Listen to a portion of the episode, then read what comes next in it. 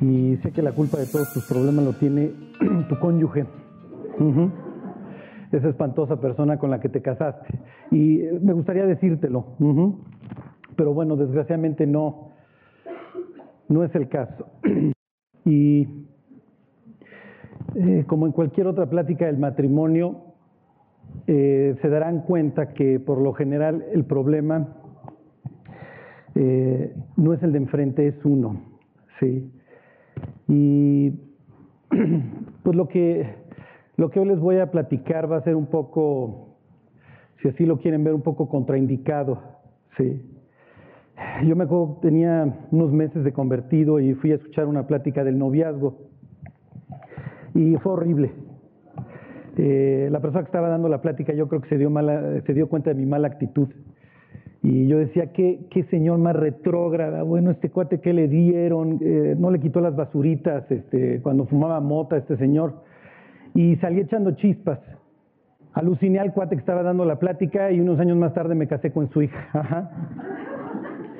Eh, y cuando salí, me quedé pensando y dije, todo lo que este señor dijo, desgraciadamente tiene razón. Y Dios me llevó a cambiar el corazón. Y yo espero que con la plática de hoy eh, cambiemos el corazón si hemos estado fallando en el área matrimonial. Pienso que no hay un matrimonio perfecto, nos casamos con una persona imperfecta, pero este fue el proyecto de Dios. Sí. Cuando Dios crea al hombre, hace desfilar a toda la creación delante de él y dice que no se halló ayuda idónea para Adán. Así que Adán puede ver al panda con su osita, al león con su leona, pero él no tiene una compañía. Así que Dios, si se acuerdan de esta interpretación que daban los rabinos de la Biblia, decide tomar de la costilla de Adán a la mujer y no la toma de su cabeza porque no quiere una soberana, no la toma de sus pies, no quiere una sierva, sino que la toma de su costado para que estuviera siempre cerca de su corazón y debajo de su brazo. Y esa es la idea de Dios. ¿Por qué estamos fallando? Ahorita vamos a ver. ¿Y de qué se trata esto del matrimonio? Ahorita lo vamos a ver. Y bueno, ya no les voy a dar más introducción. Les voy a hablar de las palabras que están, que están detrás de mí. Goza de la vida con la mujer que amas. Eh, de hecho, cuando estaba yo preparando la, la, plática, y es un versículo que siempre uso cuando doy pláticas prematrimoniales o lo que sea, eh, si tú buscas en la Biblia, si tú tecleas en la, en la computadora goza de la vida, nada más aparece este versículo. ¿eh? La Biblia, ¿se acuerdan? No dice que el fin del hombre es la felicidad para nada. ¿Se acuerdan? Flash informativo. El fin de la vida no es ser felices. ¿Por qué? Este no es el cielo. ¿Ok? El propósito de la vida es que sigas y cumplas el plan que Dios trazó para tu vida. Eso es, y ahí es donde vas a encontrar la satisfacción, es ahí donde vas a encontrar el gozo. Pero la única vez en donde la Biblia te dice que goces la vida es precisamente cuando habla del matrimonio. O sea, imagínate, te estaba diciendo que esto es contraindicado, ajá. O sea, yo creo que todos lo sabemos, los, como siempre les digo, los solteros quieren casarse y los casados quieren morirse, ajá. Un día está dando su testimonio un señor acerca de su matrimonio. Imagínense, está cumpliendo 50 años. Y entonces cuenta que cuando cumplieron 25 años, este, llevó a su esposa a Beijing y le pregunta qué va a hacer para los 50 y dice, voy a ir por ella. Ajá. Ese sí tuvo un buen matrimonio, ¿no? Por lo menos una buena segunda mitad. Pero bueno, Salomón es quien escribió estas palabras. Sí. Goza de la vida con la mujer que amas todos los días de tu vida que te son dados debajo del cielo, porque esta es la parte de tu vida y de tu trabajo con que te afanas debajo del sol. ¿Está sucediendo? ¿Sucede? No. Definitivamente los seres humanos no están encontrando la satisfacción y el gozo que Dios planeó para el matrimonio. Sí. ¿Por qué se lo dice Salomón a su hijo? Si se acuerdan, ¿quién es Salomón? Su nombre quiere decir pacífico. Shlomo es el hijo de David y es el hombre que tal vez recuerdes por el juicio salomónico. Es precisamente esta escena. Llegan dos rameras, las dos habían tenido bebés y en la noche las dos mientras dormían, una de ellas aplasta a uno de los bebés. Y entonces las dos comparecen delante del rey. El rey tenía poquito sobre el trono y se estaba afirmando. Es natural que Salomón es joven, no ha tenido la mejor, eh, ¿cómo les diré? La mejor proyección toda su vida. Él fue el hijo de la Quelite, ¿se acuerdan? Fue hijo del amante de su papá. Así que afirmarse en el trono no es cualquier cosa y le toca este juicio. Imagínense las personas que están presenciando el juicio. Y dice una de ellas, no es mi hijo, y la otra dice, no, el muerto es el tuyo, y etcétera, etcétera. Hasta que Salomón se levanta de su trono y dice, a ver, fulana dice que es de ella, Mingana dice que es de ella. ¿Saben qué? Pues vamos a hacer el juicio equitativo. Partan al bebé por la mitad y entonces la que era su madre, ¿se acuerdan? Se le mueven las entrañas y le dice al rey, déjala, que se lo quede ella. Y entonces Salomón dice, denle el bebé a ella, ella es la madre. Porque la otra decía, ni a mí ni a ti, que lo partan por la mitad. Y dice la Biblia que cuando Salomón hizo ese juicio, todo el mundo temió. Ayer estaba yo pasando ahí por, por Segunda de Crónicas cuando la reina del sur visita a Salomón y le dice, dichosos tus hombres y bienaventurados estos tus siervos que siempre están viendo tu rostro y escuchando tu sabiduría. Esa era la vida, ese era el cerebro que Dios le había dado a Salomón cuando se lo pidió a Dios, ¿se acuerdan? ¿Y por qué arranco con estas palabras de Salomón? Porque Salomón desgració su vida. Salomón le escribe a su hijo en sus últimos días que goce de la vida con la mujer que ama, porque él nunca supo que era eso. Sí. Si se acuerdan, Salomón tuvo mil mujeres. O sea, este cuate a cualquier chava que veía le decía mi reina, literalmente, ¿sí? 200 reinas y 800 concubinas. Sí, 200 con hijos que iban a heredar, etc. Y 800 concubinas. Él nunca supo lo que fue envejecer con una mujer y llegar a tener una intimidad no solamente física, sino espiritual y emocional con una persona. Y si en retrospectiva tú le preguntaras a Salomón, Salomón, ¿volverías a cometer los mismos errores? Él te diría no. Me casaría con una sola mujer y con ella me moriría. Y aprendería por única vez en la vez lo que es tener una relación no solamente sexual, sino también espiritual y emocional con una persona hasta que la muerte nos separe. Ahora, David no le había dejado un gran ejemplo a su, a su hijo, ¿se acuerdan? David también tenía su harem. Y dice la Biblia que cuando David estaba ya grande, ¿sí? le trajeron a Bisac Sunamita, a quien ni siquiera la conoció. Oye, tú tienes muchas esposas, David, ¿no envejeciste con ninguna? No. Para todas soy un perfecto extraño. Nunca supe lo que era construir una familia. Y Salomón, su hijo, tampoco lo va a entender. Bueno, así que con estas palabras quiero empezar y de eso se trata el matrimonio, ¿sí? De que goces la vida con la mujer que amas, los días que Dios te dé en esta vida. Dice los días de tu vanidad, porque esta vida se pasa así. Y si durante tu vida vas a cometer este acto de casarte, hey, si ya estás adentro, disfrútalo, gózalo. Y le voy a hacer un poco fast forward a tu vida. Estás agonizando en la cama de un hospital y se acerca tu hijo y te dice, papá, antes de que te mueras, dame un consejo. ¿Qué le dirías? Sí. Tu hijo se acerca y te dice, papá, acerca del matrimonio, ¿qué me dirías? ¿Y qué le dirías? ¿Le pudieras decir, oye, no vayas a hacer las tonterías que yo hice? ¿O le quisieras decir, vive la vida como yo la viví con tu madre? Goza de la vida con la mujer que amas. Busca una mujer buena, cásate con ella, peleate con ella, pasa los buenos y los malos ratos con ella. Hoy quiero que piensen, y si lo pueden hacer en la noche, que escriban. Estás agonizando. ¿Qué consejo le das a tu hijo, a tu hija antes de irte acerca del matrimonio? ¿Le pudieras decir, sigue mi ejemplo?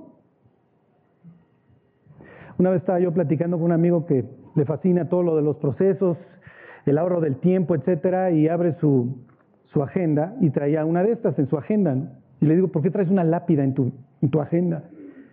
Y me dice, tengo que escribir mi epitafio. Ya sabes la frase que va a definir tu vida.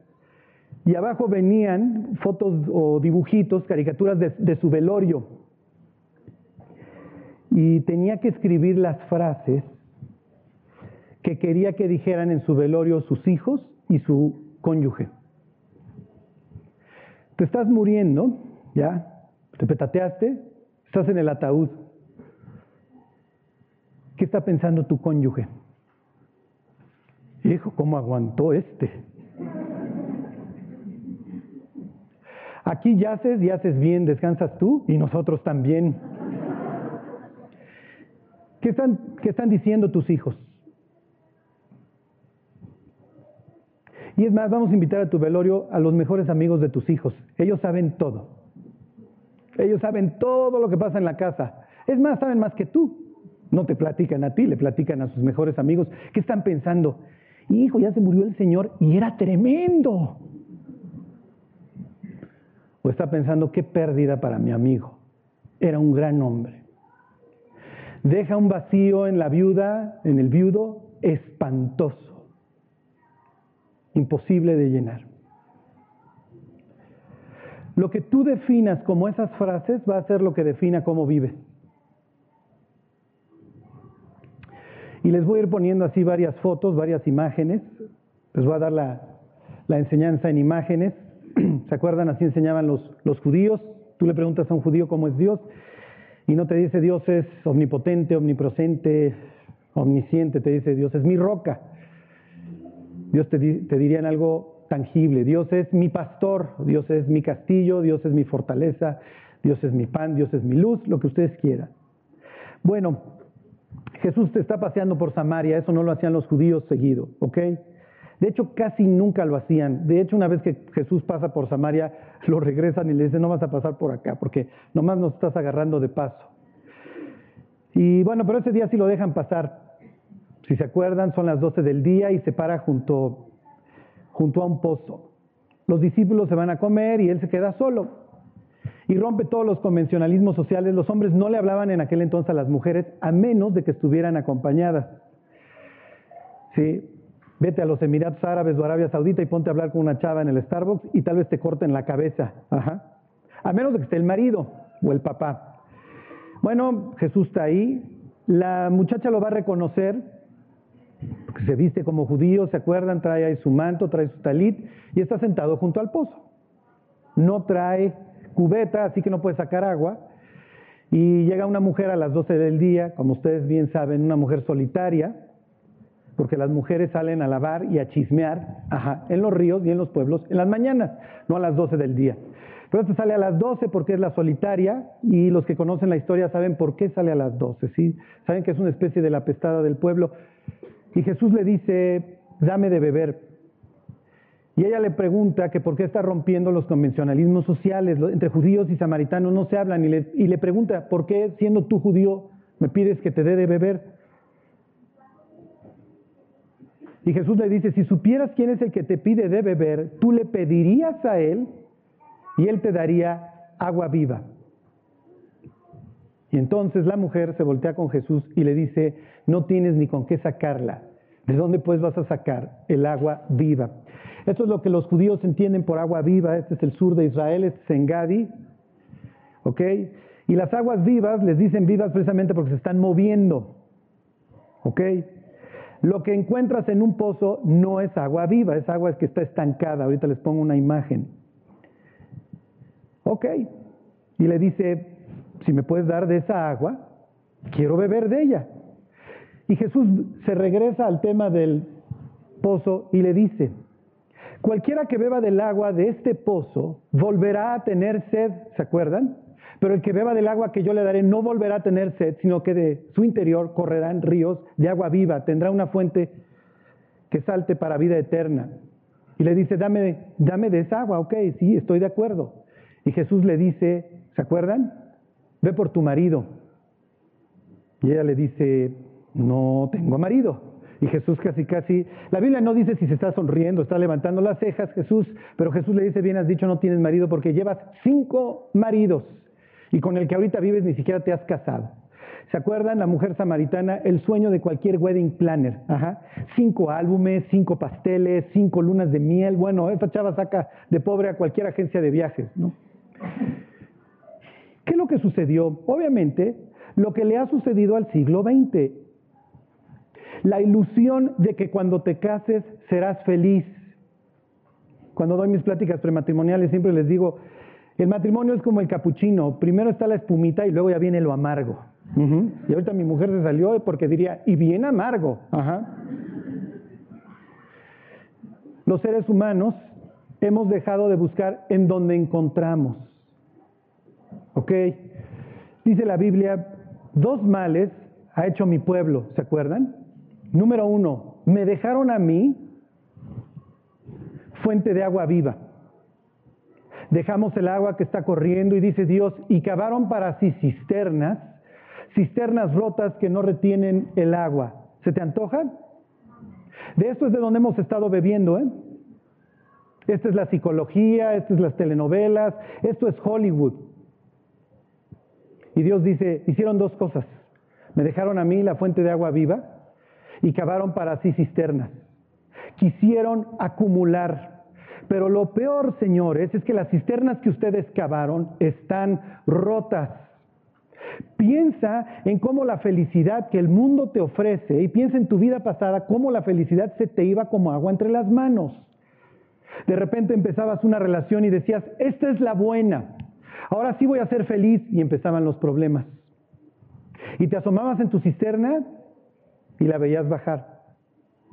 Y te asomabas en tu cisterna y la veías bajar y la veías bajar, hasta que algún día te asomabas y veías ese charco en donde estaban las ratas muertas ahí, las cucarachas boca arriba, y decías, ¿de esto he estado bebiendo? Sí.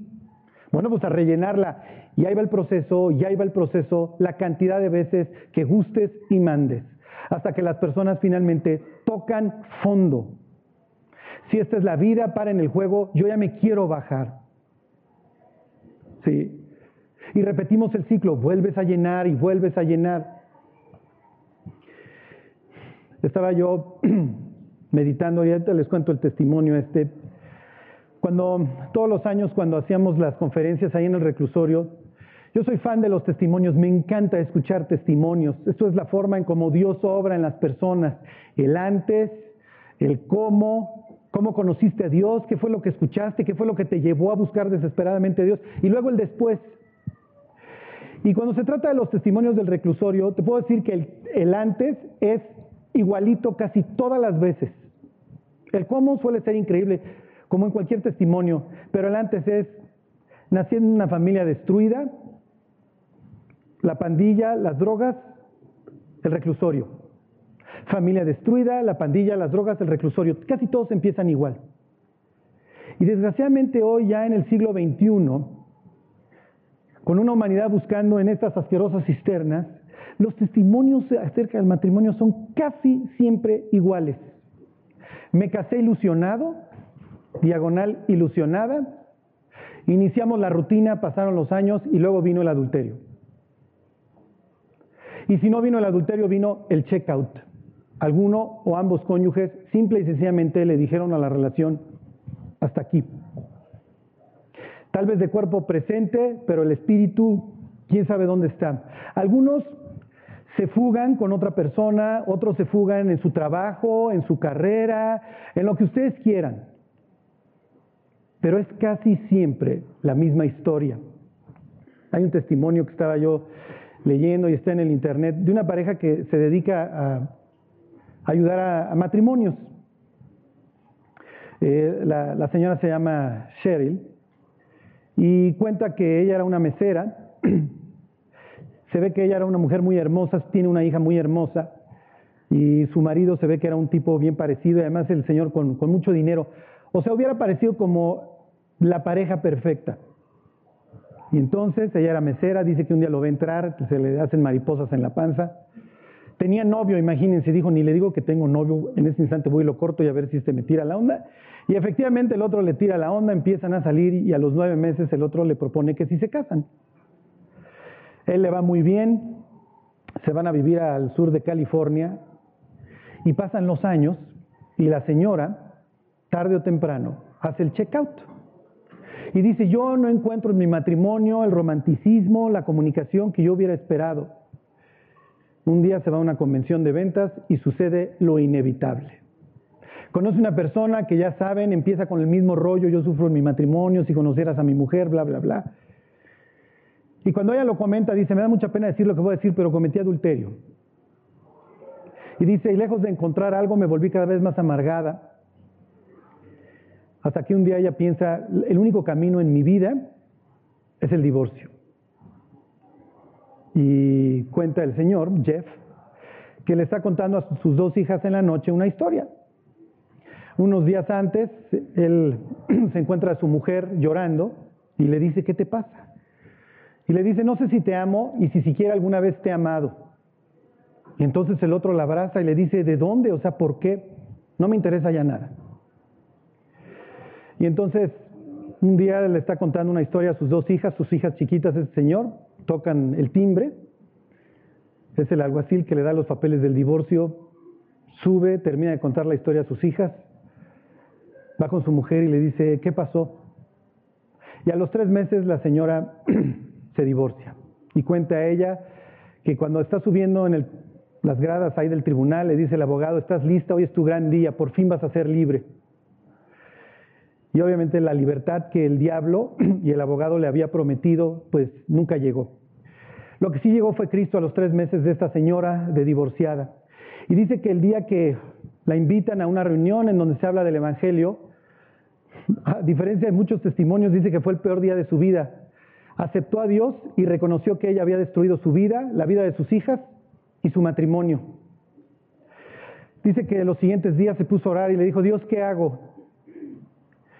Y no paró de sentir en el corazón este impulso de pedirle perdón a su, a su marido. Obviamente lo peor que una mujer le puede hacer a un hombre es traicionarlo de esta manera, pero no le importó, escribió una carta, le habló a su marido le dijo, te quiero dar una carta, el marido le dijo, no me hables, no me interesa. Y por la misma época el Señor empieza a atender unos estudios de la Biblia. Y Dios tenía que reconstruir muchísimas cosas. El caso es que le dice, por favor déjame ir a la sala de tu casa y te quiero leer la carta. Después de mucha insistencia, el Señor le dice, ven aquí, lee tu carta. Y la señora le lee la carta en donde le pide perdón, le dice que ha aceptado a Cristo, que Dios la ha perdonado y le pide que lo perdone él. Y cuando ella alza los ojos, este tipo está llorando y dice, pues yo creo que me está perdonando. Y cuando se seca las lágrimas, le dice, lárgate por favor, no me interesa y no vuelvas a pedirme que te perdone. Obviamente el Señor está derramando lágrimas de dolor de lo que había pasado, pero no está dentro de sus planes perdonarla. A los tres años del divorcio, el Señor un día está leyendo la Biblia y se topa con este pasaje famoso del libro de los Proverbios. Fíate del Señor de todo tu corazón y no te apoyes en tu propia prudencia. Reconoce al Señor en todos tus caminos y Él enderezará tus veredas. Y entonces dice, ok, es tiempo de que no me reconcilie con ella, pero por lo menos por el bien de nuestras hijas, y empiezan a cenar algunos días a la semana todos como familia. Y un día, ¿se acuerdan de este, de este profeta Balaam que le habla a una burra? A él no le habla una burra, le habla una escuincla, una chamaca, y le dice, te llevas mejor, se llevan ustedes mejor que mis papás, ¿por qué no se vuelven a casar? Y dice este señor que Dios usó a esa pequeña profetisa. Y después de siete años de divorciados le dijo a su esposa, Creo que es tiempo de que nos reconciliemos. Y lo que ellos ahora cuentan es el fin de la plática que les quiero dar. Lo que, lo que sucedió en ellos es que regresaron, dejaron la cisterna y fueron a la fuente de agua viva. Y ellos reconocen que quien cambió sus vidas y quien reconstruyó sus matrimonios es Dios. Si hoy algo se van a llevar es que si hemos fallado los cristianos en el matrimonio, no es porque el de enfrente haga o deje de hacer, es porque hemos dejado de buscar a Dios. Si le preguntáramos a Dios, y estoy hablando en mi propia persona, ¿eh? porque obviamente el preparar este estudio a mí me ha traído muchísimas convicciones. Sí, como dice Pablo ahí en la carta a los romanos, tú que enseñas a otro, ¿no te enseñas a ti mismo? Y la verdad es que cuando yo estaba meditando en estos pasajes, lo único que me venía a la mente era Jeremías 3, Jeremías 3. Dos males han cometido ustedes, me dejaron a mí y se volvieron a sus cisternas, cisternas rotas que no han retenido el agua. Y por eso es que sus matrimonios están fracasando. No porque el de enfrente haga o deje de hacer, todos los matrimonios van a estar sujetos a presiones, todos. Y desgraciadamente nos casamos con personas imperfectas. Y nuestros cónyuges sufren a personas imperfectas. Eso es parte de... Cuando tú compras un coche, entiendes que lo tienes que llevar a servicio. Y la garantía más extendida, más larga en el mercado son siete años, te la da Jeep, no sé si sabían. Después de los siete años, Jeep te dice, ¿es tu bronca lo que suceda con el carro? Aquí es garantía para toda la vida, imagínense.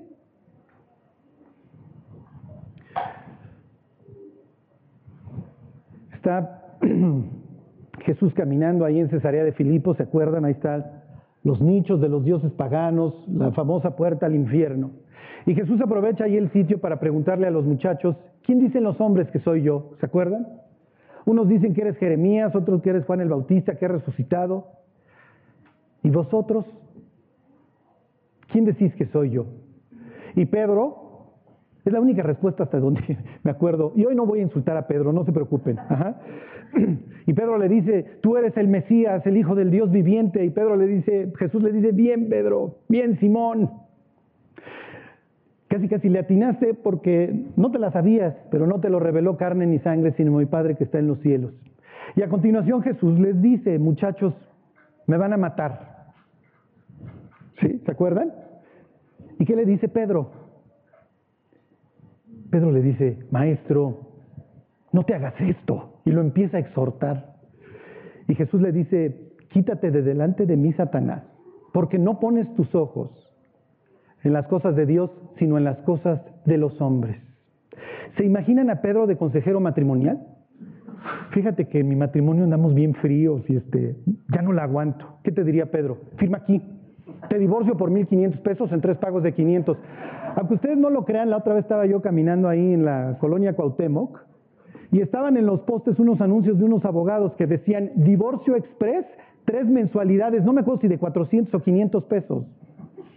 Eso es lo que vale el matrimonio hoy para la humanidad, o por lo menos para México, unos 100, 120 dólares. Este es el mensaje que tú vas a estar escuchando del mundo todo el tiempo. Tú realízate. Sé feliz. Si ya no aguantas al patán o si ya no aguantas a la monstrua, ¡hey, divórciate! Y estas frases como, ya no siento nada. Se imagínate que tú llegas con Dios una noche y le dices, Señor, ya no siento nada por mi esposa. O sea, Dios se ha de quedar viendo así, rascándose la cabeza, de querer cachetear y decir, no digas babosadas, tú no sabes ni lo que es sentir, mi cuate. Ya no amo. El amor, si se acuerdan, no es un sentimiento. Me acuerdo una vez estaba dando una plática y pregunto, ¿qué es el amor? Y dice una persona, cuando sientes bonito. Es lo que pensamos. Pero el amor verdadero no se siente bonito. El amor verdadero implica pagar predial, pagar teléfono, pagar agua, cambiar pañales. Una vez está una señora cambiando el pañal ahí apestoso del bebé y le dice a su marido, ¿cuándo vas a cambiar tu pañales? Y le dice, el próximo lo cambio yo. Y entonces al, rato se, se hace popó el niño y le dice, te toca, no, el próximo hijo. No, este... El amor no se siente necesariamente bonito. Imagínate que tu cónyuge tiene Alzheimer, ya no te reconoce. Imagínate que tu cónyuge, lo que tú quieras, quedó paralítico, tuvo un revés económico, anda de mal humor todos estos días. ¿Qué vas a decir? Ya no siento nada. No se trata de sentir. Cuando estaba yo preparando la, la plática, quería dejarles en claro que el matrimonio tiene problemas. Digo, todos los casados están de acuerdo, ¿no? Me imagino, ¿sí? O sea, Rafa por poco grita, ¿no? La pregunta de Job sigue vigente. ¿Recibiremos de Dios el bien y no el mal? Todos los compromisos acarrean problemas. Todos los matrimonios van a tener problemas. Y ahorita les voy a hablar de las soluciones, pero les quiero adelantar, la solución no está en el de enfrente, desgraciadamente. La solución está en ti. Y en que tú le digas a Dios, no vuelvo a beber de esta cisterna putrefacta, Señor. De mañana te buscaré. tarde y mañana y a mediodía clamaré y Él oirá mi voz. Te voy a buscar en tu palabra, Dios. Te voy a pedir que lo hagas tú en mí. Te voy a pedir que me hagas el cónyuge que necesito ser para mi esposa, esposo. No le voy a reclamar al enfrente si hace o deja de hacer, porque me puede dar la eternidad. Y mi compromiso al final del día es contigo, Señor. Porque tú quieres que yo haga lo que tú hiciste. ¿Se imaginan que Dios, que Jesús se hubiera realizado?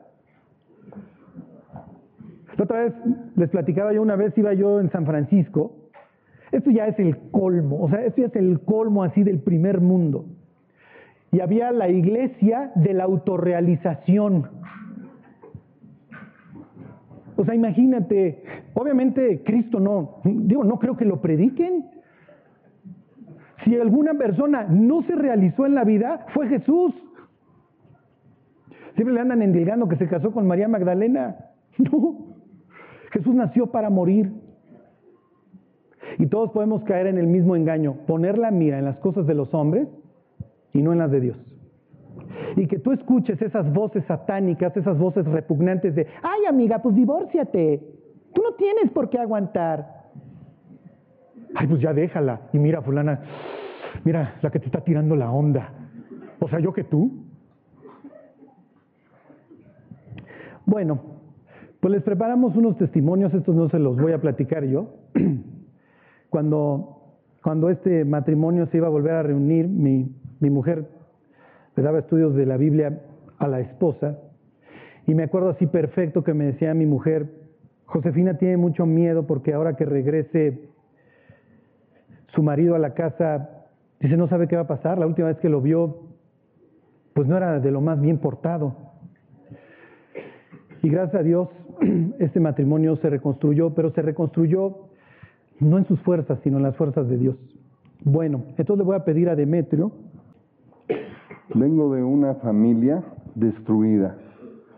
Mi papá abandonó a mi madre siendo yo muy pequeño.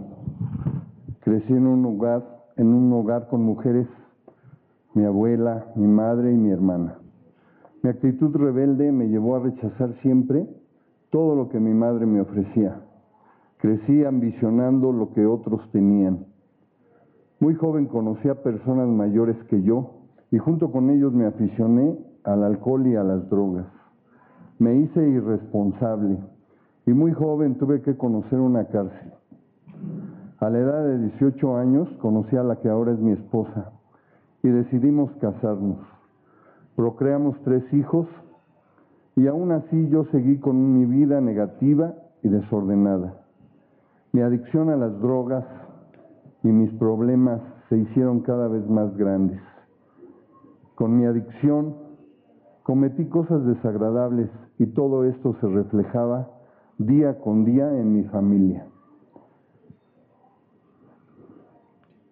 Frustración, angustia, tristeza y dolor, pero sobre todo una vida llena de carencias y como consecuencia, tarde que temprano, tuve que regresar a un reclusorio. En esos momentos yo pensaba que morir era la mejor solución a mis problemas, pero algo pasó ese día en mi vida. Me sentía culpable y deshecho, sin esperanza de que algo o alguien se interesara por mí. Entendía mi culpa por todo el daño que había hecho a mi familia y a mí mismo. Recuerdo en esa mañana dentro del reclusorio que alguien gritaba que si alguno quería escuchar la palabra de Dios, bajara al lugar donde se reunían. En ese momento una persona se acercó a mí y me dijo que si quería recibir a Cristo en mi corazón. Era tanta mi desesperación que yo le dije que sí.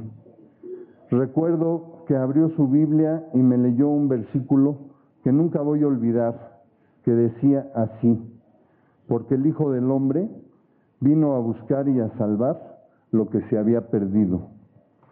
Algo pasaba dentro de mí y yo entendí que uno de esos perdidos era yo.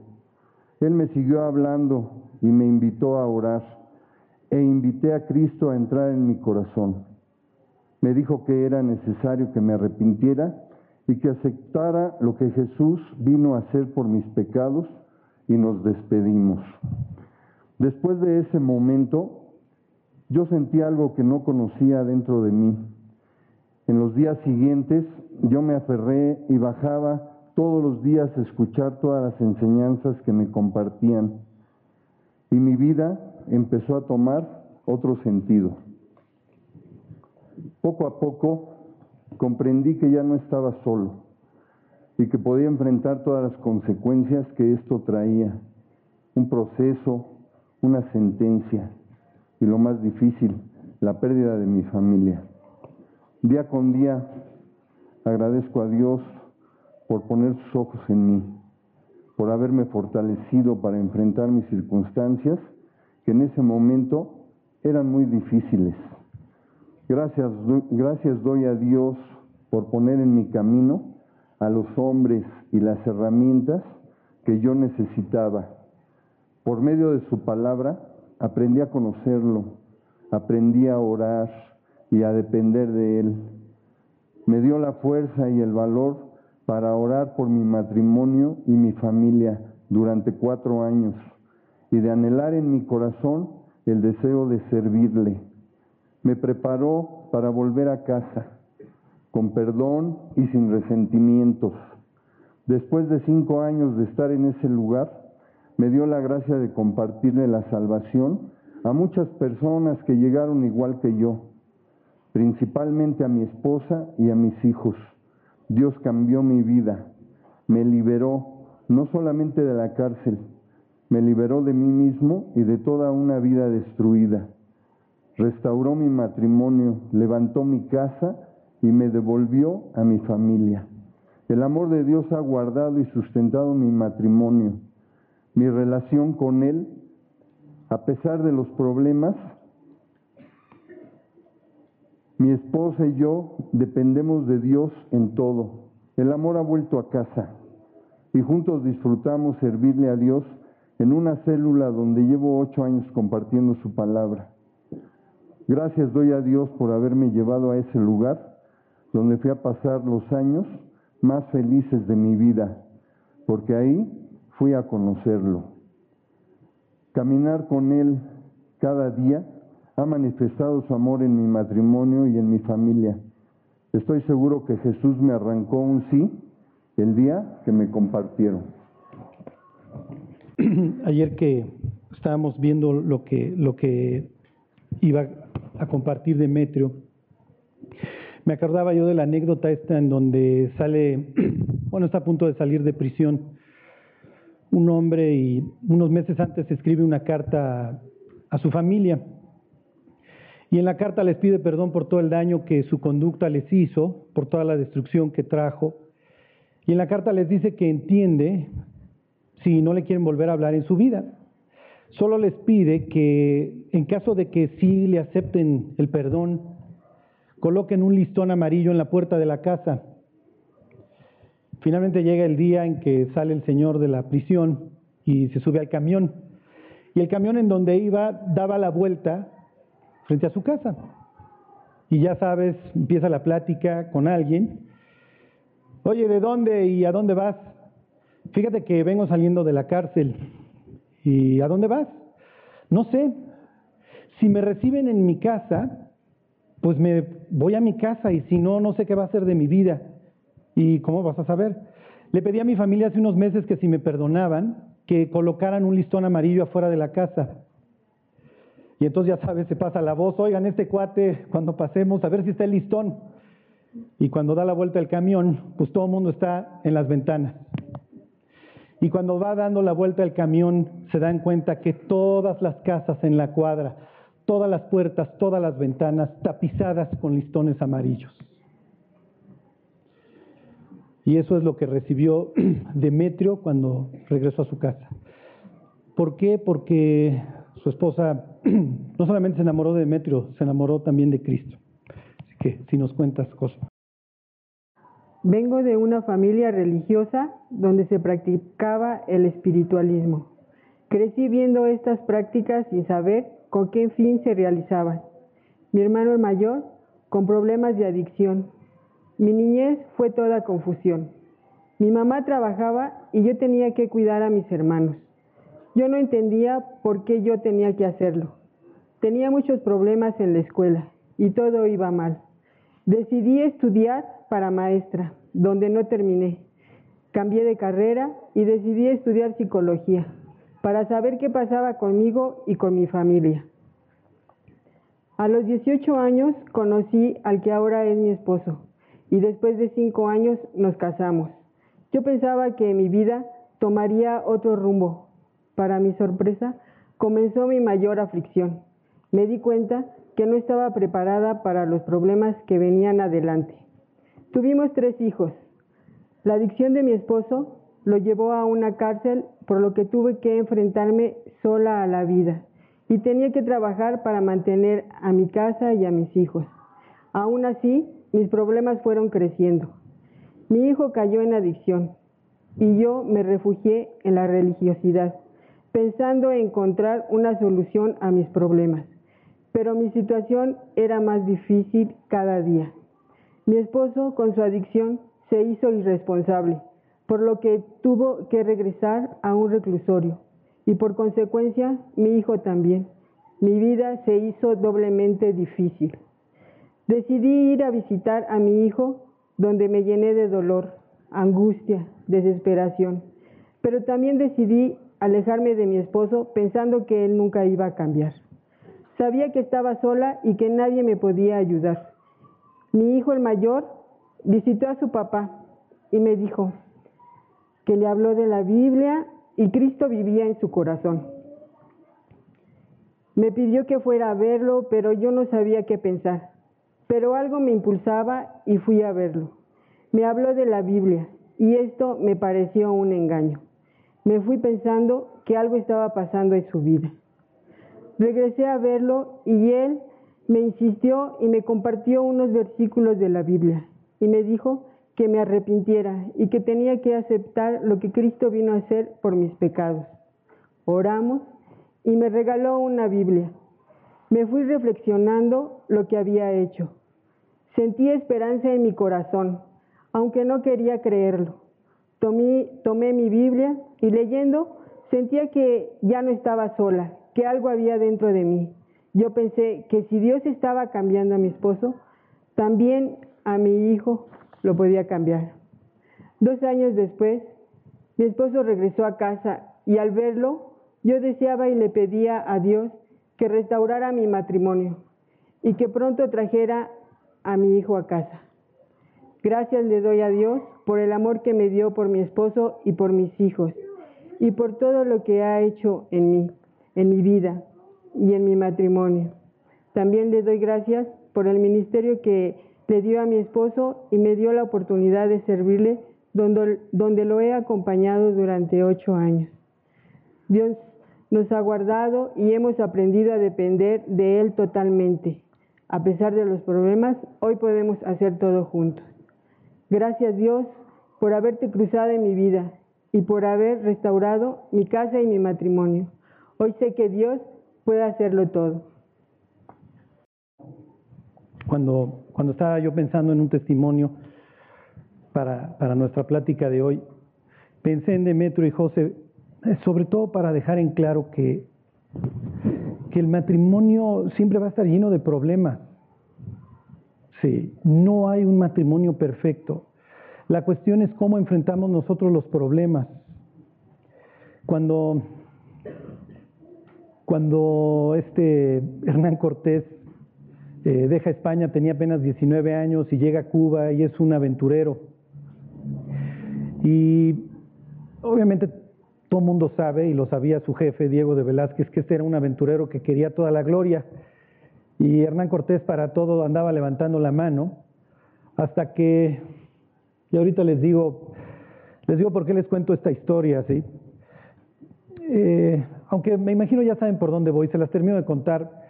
Finalmente, un día Diego de Velázquez le dice, ándale, ve a ver a México qué ha pasado con los exploradores anteriores, pues se los ha chupado la tierra. Y este cuate va con 500 hombres, si se acuerdan.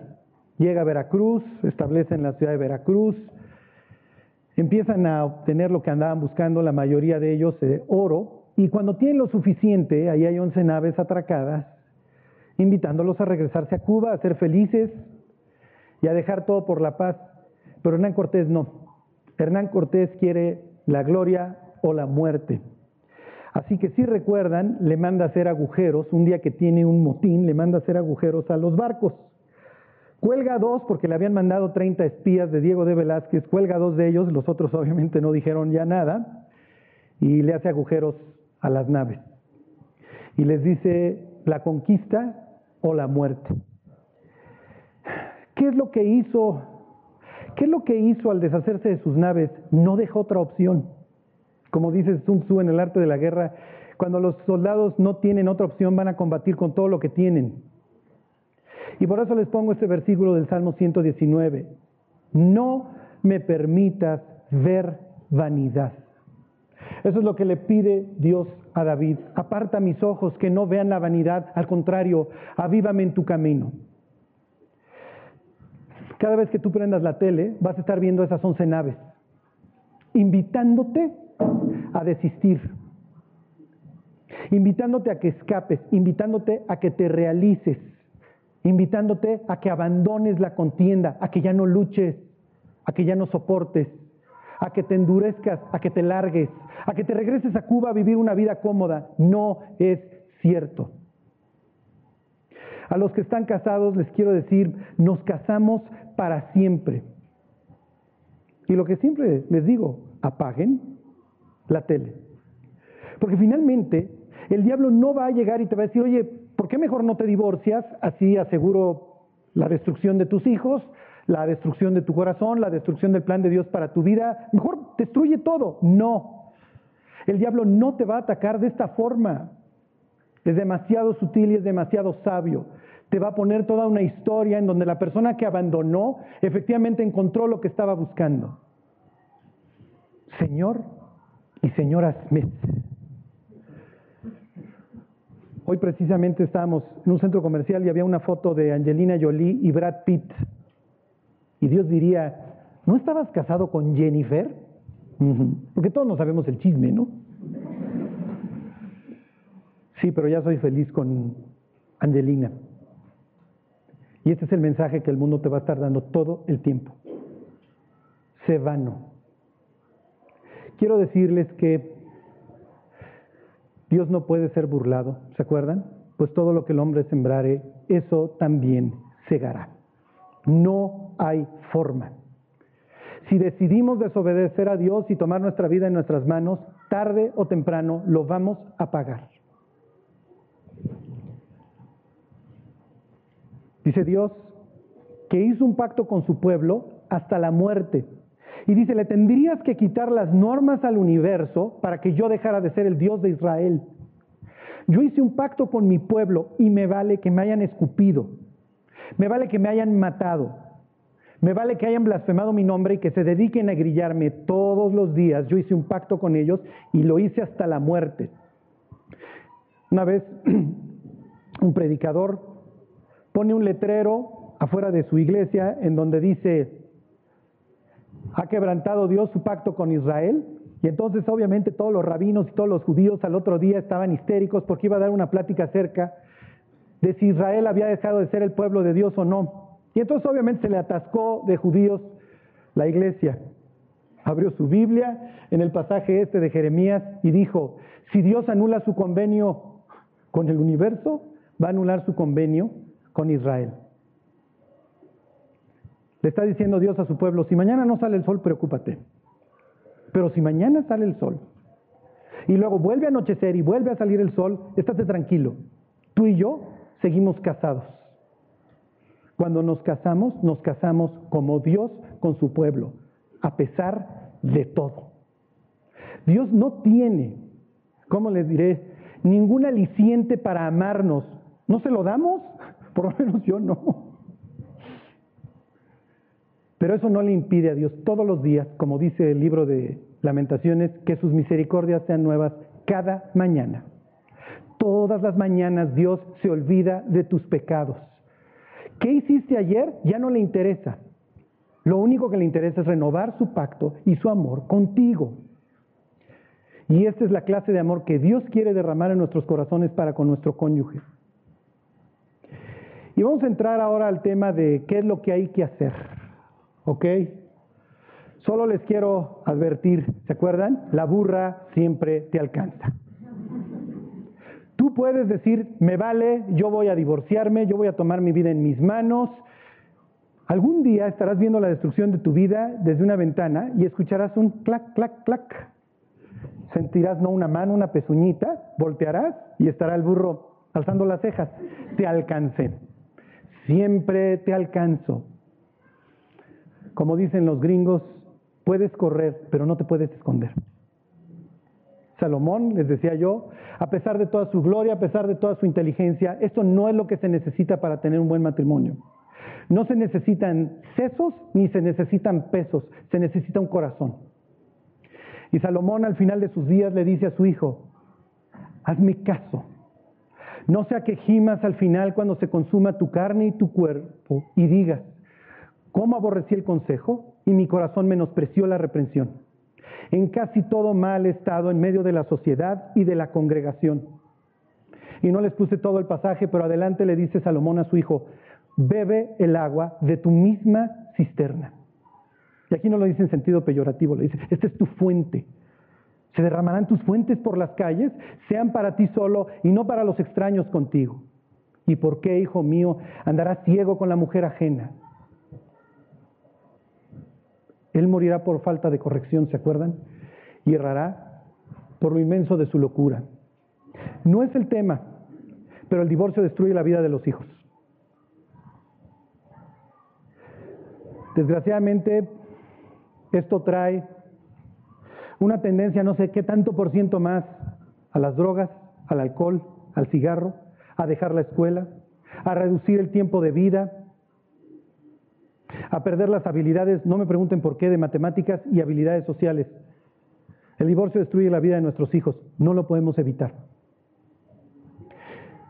Claro, no es lo mismo divorciarse cuando el niño tiene 30 años o 3 años, no es lo mismo el daño, pero el daño va a estar ahí.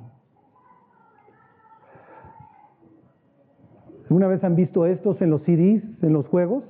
Esto es ridículo y se me hace ridículo los americanos dándose golpes de pecho. Está el disco de Slayer, de Sepultura, de lo que tú quieras, demoníaco. Y viene esto, o un juego de video en donde la idea es matar a una viejita a batazos, y dice esto. Aviso a los papás. ¿En serio? ¿Así de hipócritas somos? Es para decir al productor del juego, del CD, no hay papás. Así que ponle el aviso que quieras. No hay papás. Satán, no seas hipócrita, ni la burla perdonaste, ya destruiste las familias. Como les he dicho antes, en los Estados Unidos después del último censo, y me imagino que hemos de andar más o menos igual, la clase de hogar número uno es de la persona sola. Hace 50 años llegaba el encuestador del censo y preguntaba, Señor, ¿con quién vive? Con mi mujer y mis hijos. Hoy, 50 años más tarde, el encuestador llega, ¿con quién vives? Y el estudio dice que la persona vive en relaciones intermitentes o inestables, no me acuerdo la palabra, durante dos o tres meses al año. Puede ser con uno de los hijos que viaja y se queda en su casa, con un amante, lo que ustedes quieran. Ok, ahora sí, vienen los consejos para el matrimonio. No me voy a tener, porque, digo, no lo sabemos, más o menos sabemos qué tenemos que hacer, ¿no? Pero voy a empezar con algo. Esta es la última cena, Jesús está a punto de morir y Pedro no aparece en la escena. Acuérdense, no hagan mucho caso de Jesús sueco, Jesús era judío, pero bueno, es la única ilustración que encontré. Pero es bastante buena porque sí ilustra muy bien la altura de la mesa, ¿se acuerdan? Comían sentados. Así que tenían las patas del otro discípulo aquí, justo junto a tu alimento. Imagínate que tener las patas de Pedro que caminó kilómetros ese día, o no sé cuánto haya caminado, era día de reposo, tal vez no caminó mucho, pero seguramente sudaba. Y si tenía pie de atleta, ojos de pescado el Señor, hijo, tenerlo cerca del cordero que estabas comiendo no creo que haya sido lo más agradable. La costumbre era que un esclavo o la persona de menor rango en la cena le tenía que lavar los pies a los otros, precisamente porque no era una mesa como hoy, estaba sentado en el piso. ¿Y dónde está Pedro? Pedro está no hasta allá, está hasta allá. Si alguna vez han ido a un examen profesional, se siente el sinodal número uno, a su derecha el dos, a su izquierda el tres, allá el cuatro, allá el cinco y así sucesivamente.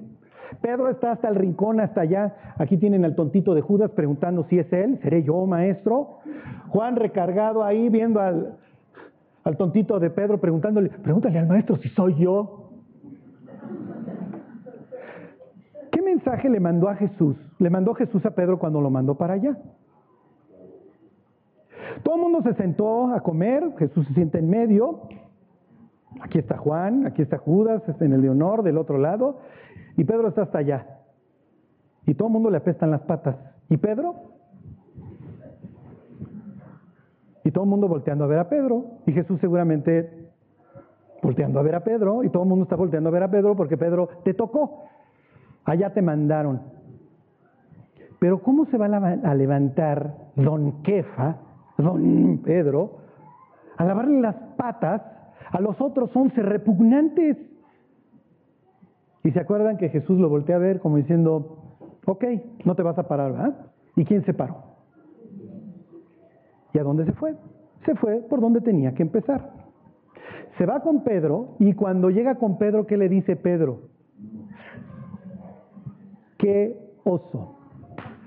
Qué oso me estoy echando, ¿verdad, Señor? Uno de tantos y quedará plasmado en la Biblia. No te preocupes, Pedro. Ya en los siguientes años Charlie se dedicará a difamarte todos los domingos y a contar todas tus tonterías. Imagínate, ¿qué piensas? Te toca y de repente el patrón se para y te empieza a lavar las patas, cuando te tocaba a ti.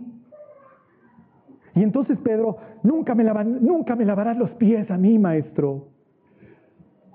Cállate, Pedro, cállate ya, por favor. Si no te lavo los pies, no tienes parte conmigo. Y sí, efectivamente lo tenías tú que hacer, ya me paré yo, no te preocupes. Y se fue discípulo tras discípulo lavándole los pies. ¿Aprendió Pedro la lección? Por supuesto que la aprendió. Y te aseguro que cualquier comida, aunque le daban el de honor, se ponía a lavar las patas.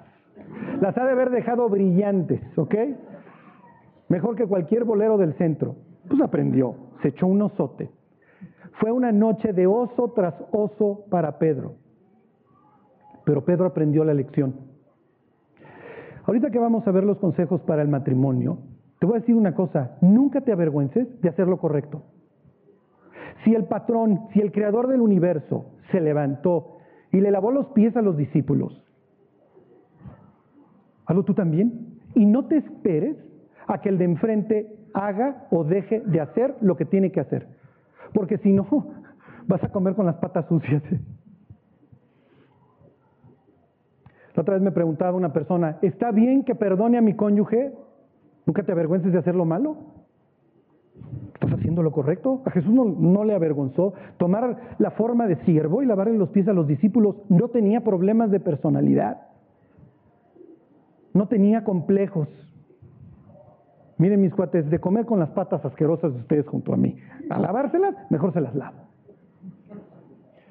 Tú puedes estar esperando a que tu cónyuge reaccione y agarre la onda y estarte quejando y guardando resentimiento y amargándote la vida. Es que nunca haces, que nunca dices, que nunca torna, es que no me da. Y Dios diciéndote, tienes de dos, ¿eh?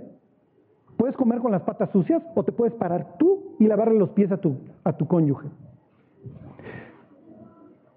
Sigue mi ejemplo. Y se los dice Jesús durante la cena. ¿Vieron lo que hice? Así hagan ustedes también unos con otros.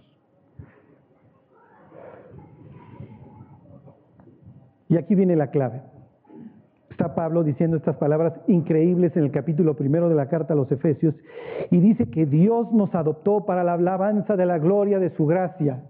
Y luego dice, con la cual nos hizo aceptos en el amado, en quien tenemos redención en su nombre, perdón por su sangre, el perdón de pecados según las riquezas de su gracia.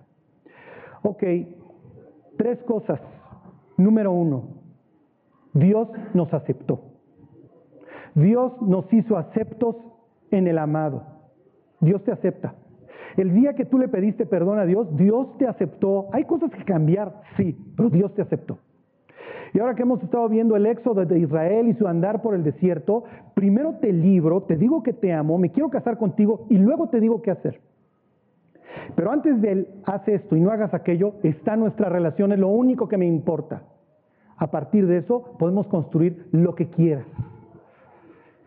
Piensa en, las personas que dicen, el jefe nomás habla cuando se tiene que quejar. Sí, la persona está resentida porque antes de establecer una relación con el otro, lo único que se dedica es a castigarlo o a regañarlo.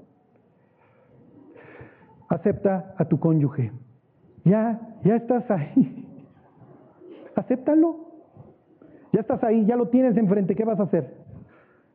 Dios te tiene enfrente, ya estás orando y dice, pecó todo el día está insufrible, pero el que a mí viene, yo no le echo fuera. Dios te acepta. Acepta a tu cónyuge. Dijera don José José, con todas sus virtudes, con todos sus errores. Número dos, perdónalo. ¿Hasta cuántas veces, maestro? ¿Se acuerdan? Son repugnantes las multiplicaciones. ¿Hasta cuántas veces he de perdonar, maestro? ¿Hasta siete? Otro de los osos de Pedro, ¿se acuerdan? Eh, no, Pedro, hasta 70 veces siete. Nada más faltó que dijera, ¿cada cuánto, maestro? Sí. ¿Se acuerdan? Hay un tipo salvaje, eso quiere decir su nombre, la Meca en la Biblia, que lo golpean y ese cuate por el golpe mata al otro. Era un poquito atrabancado, era de la ultrapuma. Y dice, si Caín fue, iba a ser vengado siete veces, setenta veces será la Mec. Y Jesús usa la misma historia, pero al revés. Así como la Mec estaba dispuesto a darse de trancazos con quien fuera, le dice Jesús a Pedro, tú tienes que estar con esa misma disposición que él a los golpes, tú a perdonar. Y mucho más en el matrimonio. Acuérdense, antes de casarse hay que tener los ojos bien abiertos. Una vez que te casas, medio cerrados. Y si puede ser ciego, mejor. Y luego, dice Pablo, según las riquezas de su gracia, es por gracia, no lo merecemos. La verdad, yo no merezco que mi mujer me ame. No merezco que Dios me ame. Pero Dios no me trata conforme a lo que merezco. Si me tratara conforme a lo que merezco, me estaría yo tostando en el infierno. Si se van a llevar un versículo, llévense este. Y díganle a Dios, no solamente a su cónyuge, Dios, acepto a mi cónyuge, lo acepto tal como es.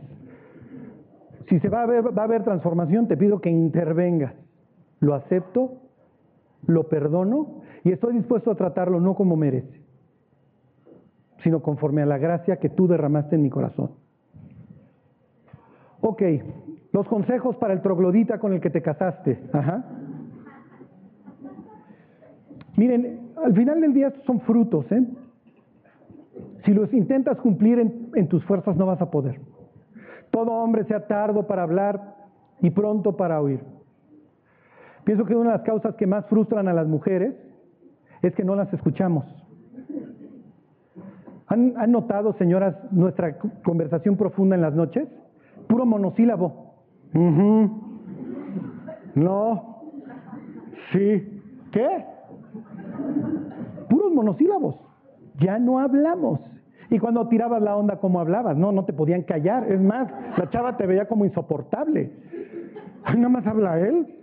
Claro, te la querías ligar. Eras bastante brutito porque no sabías que la que tenía que hablar era ella y tú, wow, sí, ¿cómo no? Pero ahí sí hablábamos.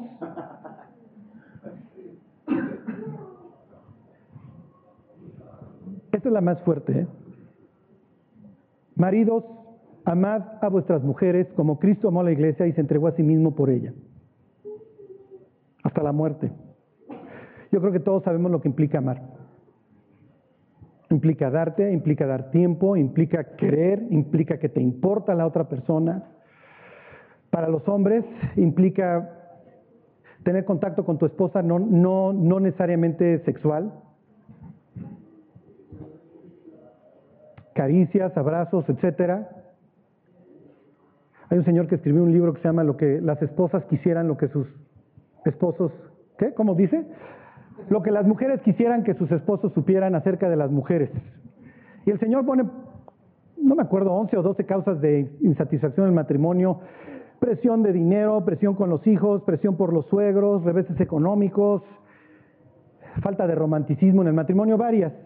Obviamente la número uno, ¿cuál creen que era? Ausencia de romanticismo en el matrimonio. Los hombres somos brutos, lo tenemos que reconocer. ¿Por qué? Porque es casi, casi, te dije que te quería el día que nos casamos. Si cambio de opinión, te aviso. Ya te mantengo. Y no, la mujer tiene esta necesidad de ser perseguida toda su vida. No nos queda claro, señores, se los paso al costo. Cada vez que juego con mi hija, se trata de que yo la tengo que perseguir. A veces les digo a los dos, Pozzini, mis hijos por igual. La otra vez estoy sentado en el escritorio ahí y están mis hijos en la cama y digo, Pozzini, ¿me das un beso? Me estaba yo refiriendo a mi hija. Se paró mi hijo, me abrazó, me dio un beso y se regresó a la cama. Mi hija casi casi, ven y persígueme. Nuestras esposas están esperando esto de nosotros. Se los paso al costo. ¿Nos sale natural? No, no nos sale natural. Ok, tratando a tu mujer, ¿se acuerdan? Como a una creación, como a un vaso más frágil. Maridos, vivid con ella sabiamente, dando honor a la mujer como a un vaso más frágil. Tu mujer se rompe con tus palabras. Ella te puede decir de todo y tú aguantas. Pero ella no. Ve con un hombre y dile que su corbata está espantosa. Te va a decir, pues te vale, ¿no? Ve con una mujer y dile que su vestido está espantoso. Se va a regresar a cambiar diez veces.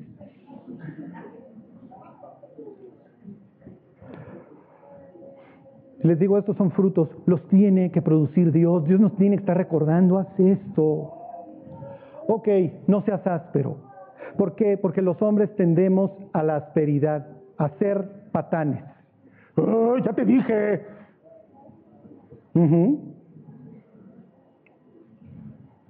Ok, también hay para ella, también hay. Y con este vas a ver cómo se revuelca, o sea, si a nosotros nos estaba doliendo, bueno, olvídate de este. Eso es echarle al limón a la almeja. Es de ida y vuelta, pero les digo, no seas como Pedro, a ver a qué hora se para alguien a lavarme las patas. No. Mujeres, sujetaos a vuestros maridos como la iglesia está sujeta a Cristo. Yo no hago las reglas, las hace Dios. Y les puedo decir que una mujer que se sujeta a su marido es una mujer que puede disfrutar la vida. Arroja, arroja tus preocupaciones y todo sobre tu marido. Él es el que va a tener que llegar a dar cuenta, ¿eh? Él es el piloto del avión y si el avión se estrella, a ti en el cielo te va a preguntar Cristo, ¿qué hiciste? Me sujeté, Señor. Esa es tu recompensa. Y al marido le va a pedir cuentas. ¿Por qué hiciste que fracasara el matrimonio? Tú eras el responsable, te puse por cabeza. ¿Han visto mujeres traileras? Pues nomás a Lola y es película, acuérdense. No le sale muy bien esto de la manejada. Yo me estaciono pésimo. Y siempre veo a los cuates cuando pasan Nunca me dicen de groserías porque esperan que sea una señora la que está sufriendo en el espacio. Ya cuando me ven, nada más me ponen cara de qué bruto eres. Pero bueno, espera yo a una señora y decirle, no se preocupe. Ok, hay cosas que los hombres hacen y hay cosas que las mujeres hacen. Deja que tu marido guíe el matrimonio, que se haga bola él. Ok, esto es lo que más anhelamos los hombres. ¿eh? Señoras, les doy el tip. Y que la mujer, termina Pablo diciendo ahí en capítulo 5 a los Efesios, respete a su marido. Todo hombre ame a su mujer y que la mujer respete a su marido.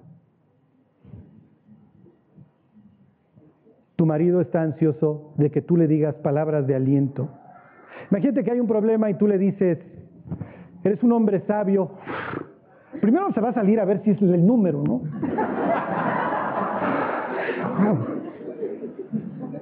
No, si es aquí. Ok, imagínate la escena. Hay una bronca y tú llegas y dices, hoy me volví loca, leí cuatro horas la Biblia. Te cuenta la bronca que hay en la chamba, lo que sea, y en vez de decir, ya te Sé que eres un hombre sabio y Dios te va a guiar a lo mejor. Número uno, estás echando el balón del lado de su cancha. Lo más probable es que salga a hacer lo correcto, porque tú le estás mandando el mensaje, estoy contigo, y tú para mí eres admirable. El hombre quiere ser admirado, la mujer quiere ser amada. Uf, uf, uf, uf. En el incorruptible ornato de un espíritu afable y apacible que es de gran estima delante de Dios. El mejor adorno que puede tener una mujer es un corazón apacible, es un corazón amable. Dice Pedro, mujeres, estén sujetas a sus maridos para que aquellos que no creen sean ganados sin palabra, pastoras, pastoras, sin palabra, por la conducta de sus esposas. Claro, como no te disipulas, como no lees la Biblia, no, jamás. Tú vas a ganar a tu marido y tú vas a acercar a tu marido a Cristo con tu conducta, con una conducta amable y respetuosa.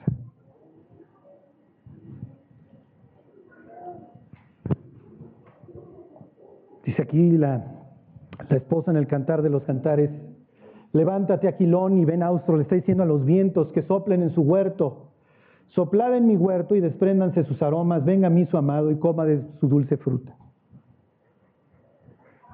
Cuando quieran sacarle hasta las muelas, señoras, ya saben lo que tienen que hacer. No necesitan libro de biología, ¿verdad? Nadie, si saben, coloque esto aquí, si se acuerdan. Así como la mujer necesita ese contacto no sexual, el hombre necesita el otro. Ok, y voy a insistir. Esto no es una obligación que tienes que cumplir en tus fuerzas. Esto es algo que Dios tiene que producir.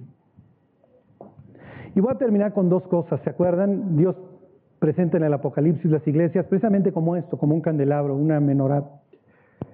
Y le dice a la iglesia de Éfeso que Éfeso es una iglesia trabajadora, sabia, pero Éfeso tiene un defecto.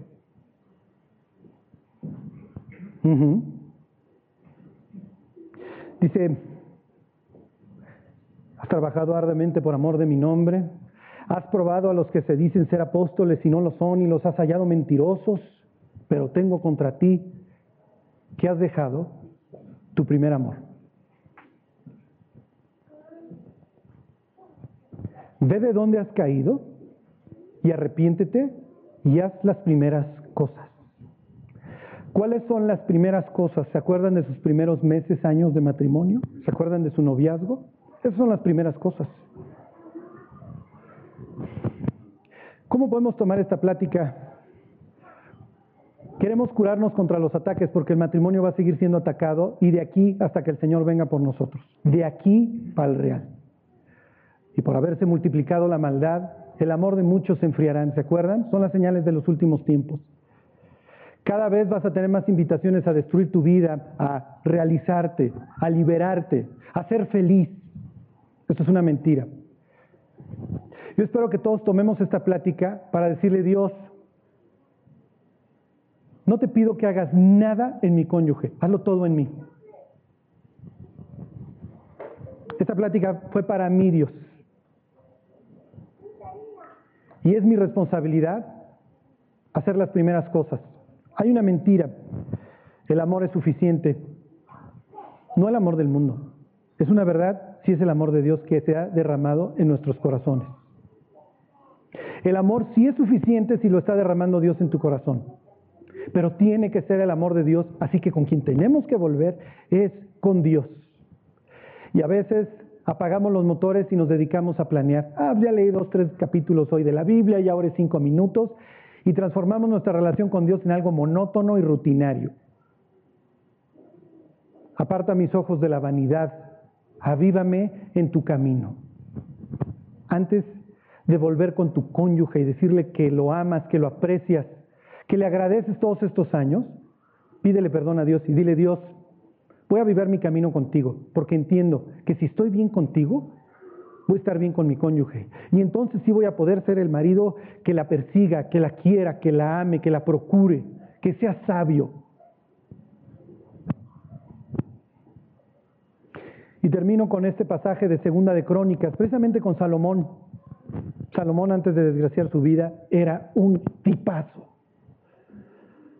A David, por haber derramado mucha sangre, Dios le dice que él no construirá la casa, no quiere que el resto de las naciones piensen en la casa de Dios como la casa que construyó el sanguinario, el 45, imagínense, el 38. Entonces le dice, tu hijo, el pacífico, él construirá la casa. Y cuando Salomón dedica la casa, le dice Salomón a Dios, yo sé que tú vas a escuchar la oración que se haga dirigiéndose a esta casa y que tú escucharás y tú perdonarás. Y Dios le contesta a Salomón, ¿se acuerdan? Esas famosas palabras de Segunda de Crónicas 7:14. Si se humillare mi pueblo, sobre el cual es invocado mi nombre. Si se humillare y buscaren mi rostro y se arrepintieren y se volvieren de sus malos caminos. Entonces, dice Dios, yo iré y perdonaré y sanaré su tierra. Problema es que dejamos a Dios la fuente de agua viva y nos volvimos a las cisternas, cisternas rotas que no retienen el agua. Ese es el problema. No son las finanzas, no son que a veces ya se enfermó el hijo, lo que ustedes quieran, es parte del show. Pero lo que determina cómo reaccionamos a los conflictos y a los problemas en el matrimonio es nuestra relación con Dios. Y por eso quise presentarles un testimonio de un hombre que está regresando de prisión, con todos los retos y con todos los problemas que ustedes quieran, pero con Cristo en la fórmula. Y para que recuerden, no hay un matrimonio perfecto, todos van a tener problemas. Pero es la decisión de cada uno de nosotros decir, Dios, tengo que pararme yo a limpiar los pies, ¿verdad? Sí, es lo correcto. Y eso es lo que te va a hacer feliz. ¿Por qué? Porque Jesús no vino para ser servido, ¿se acuerdan? Sino para dar su vida en rescate por muchos. Hay un versículo ahí en el Salme, perdón, en Isaías 53, cuando habla de la muerte de Jesús y dice, verá el fruto de la aflicción de su alma y quedará satisfecho. Cuando Jesús resucita, y empieza a buscar a las personas una por una en su corazón y te alcanza y te conquista, el más feliz es Él, ¿eh? Es Dios. Así os digo que hay gozo delante de los ángeles de Dios por un pecador que se arrepiente. Y Dios voltea a ver sus marcas y dice, valió la pena dar mi vida por ti. Y no me esperé a que tú me amaras, ¿eh? Mas Dios muestra su amor para con nosotros en que siendo todavía pecadores, Cristo murió por nosotros. Dios nos esperó a que cambiáramos. Porque de tal manera amó Dios al mundo.